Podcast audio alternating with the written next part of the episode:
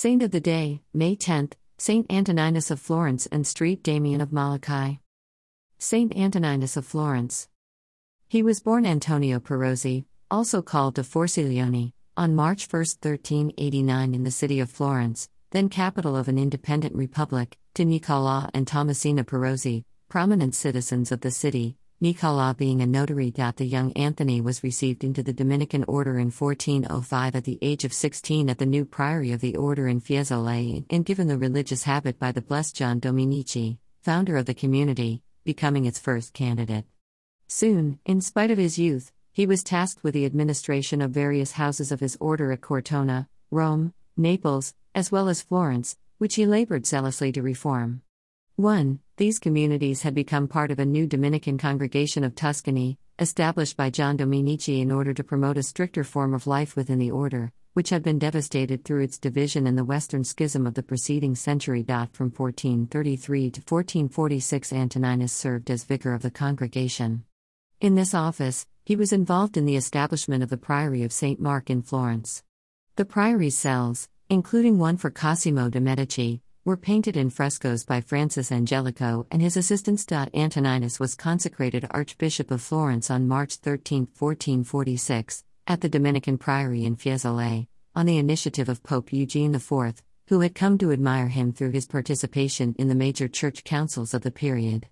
He came to win the esteem and love of his people, especially by his energy and resource in combating the effects of the plague and earthquake in 1448 and 1453. 1. It was they who began the use of the diminutive form of his name which has come to prevail. Antoninus lived a life of austerity as archbishop, continuing to follow the Dominican rule. His relations with the Medici regime were close but not always harmonious, with his serving several times as an ambassador for the Republic to the Holy See during the 1450s. Antoninus died on May 2, 1459, and Pope Pius II conducted his funeral. The Pope happened to be on his way to the Council of Mantua when he heard of the Archbishop's death.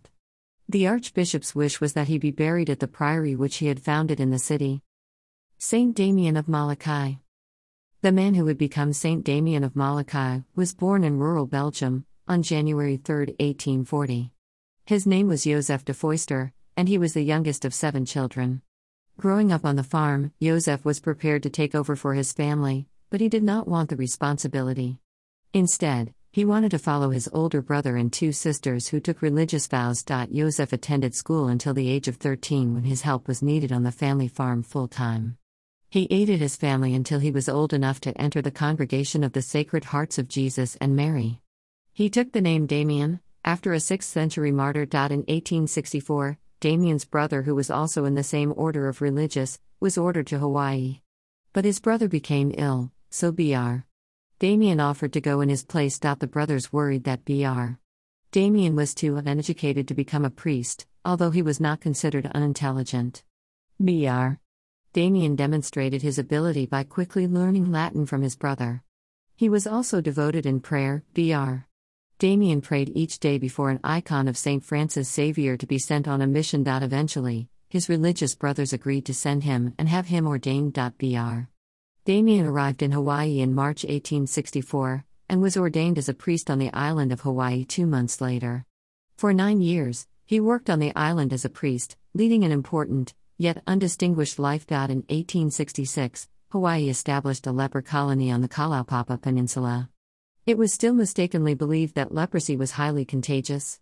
This belief resulted in the forced quarantine of leprosy patients. These people still needed spiritual and medical care, so to Father Damien discerned his call to serve them.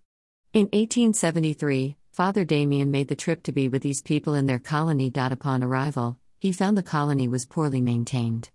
Anarchy reigned among the people living there. Many patients required treatment but had nobody to care for them. Other patients took to drinking and became severe alcoholics.